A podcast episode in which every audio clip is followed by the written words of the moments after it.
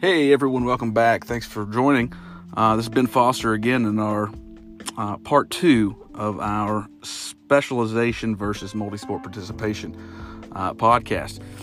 Uh, in part two, we will be I will be recalling several interviews I've had uh, with former athletes. Okay, some have specialized, some have not, and we'll kind of get their take.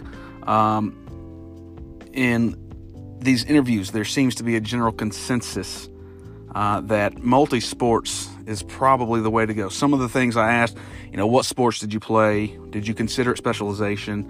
Uh, when did you start specializing? If you did, uh, did you? If, if not, do you wish you had? Do you think specializing could or would have helped you? Do you think playing multiple sports could or would have helped you?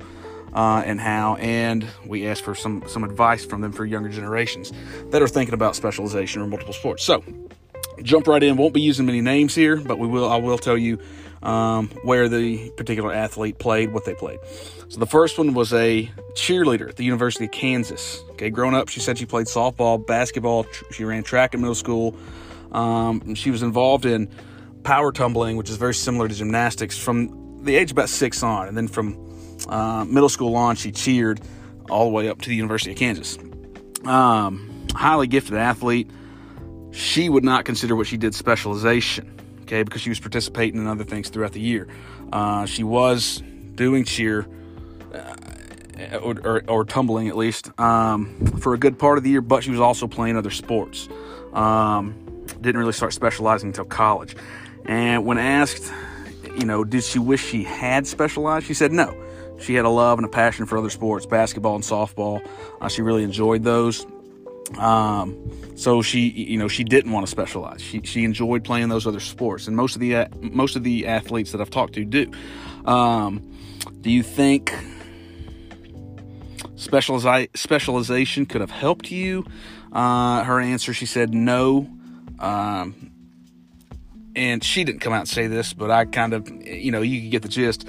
She achieved success without specialization. I mean, she cheered at Kansas, okay? Big time school, big time program. Uh, you know, she was cheering at the final or the uh, um, the big NCAA basketball tournament. Uh, you know, big time school. She achieved success without specialization. Um, when asked if she thought multiple sports helped her, she said absolutely. She became a more well rounded athlete, and that's important uh, because we'll hear that phrase a lot well rounded athlete. A lot of these athletes that I talk to say that they were well rounded or could have. Uh, multi sports can make you a more well rounded athlete. Uh, she does mention that there were girls that only cheered, uh, and there was an obvious difference. Now, she um, says she came from an athletic family. Okay, uh, she had natural abilities, but she feels the cross sport training helped her to develop in other areas. So I feel like that's really important, and that's a, that's a thing you see a lot with multi-sport athletes. Uh, her advice to younger generations, she said kids should definitely be involved in more than one thing.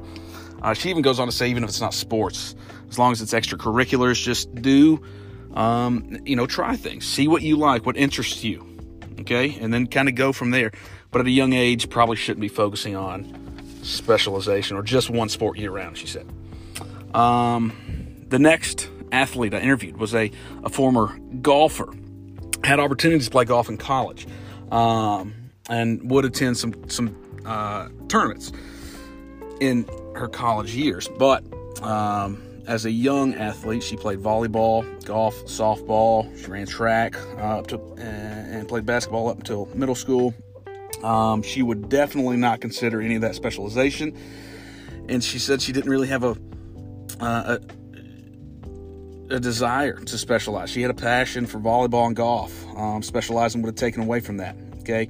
When asked if I thought if she thought specialization could help her, she said yes, probably in terms of skill development. Um, but a couple of important things here. She felt like she had natural ability, um, and it could have helped her hone in her skills, which is a big argument we see with specialization. But she um, did not go that route partly because, and this I feel is important as well, she lacked financial resources and she lacked push from parents to specialize. She did say she's one of seven kids, um, so their parents, I'm sure, had a lot going on. Um, so she was not able to specialize, but I don't think she wanted to because, like she said, she had a passion for other sports. Um, she also wouldn't have developed the friendships, the relationships that she had. She gained life and social skills that she carried forward. Uh, and also, here's another big one. She said, did not have the stress factor. Okay. Uh, you know, I didn't mention that at all. She mentioned that. She knows the stress that kids have today. Um, and she said that wasn't there with the, the, th- the stress that comes with specialization. Um, so, asking if multisports help, she said absolutely. Softball and golf help each other. They're similar techniques. She believed that one helped, you know, helped her to pick up the other one a little bit easier. Um, and she believes that the motor the motor skills kind of carry over from one sport to the other, volleyball to basketball, very well. Um, and you know, she says all team sports are the same. You know, uh, they help each other no matter the sport. Forming relationships, learning to win and lose as one team that stuff. Those are general life skills that she's glad uh, she was able to take from multiple sports. Um, her advice to younger generations is just, hey, take it easy, okay? Relax, enjoy the game. Uh, no need to specialize when you're young. If you want to do that, you can wait till you're a little older, um, high school age at least, before you start to focus on one thing. But try some things, okay? Um, I have a couple other athletes that I have interviewed, and I will get to those um, in my next episode. Okay.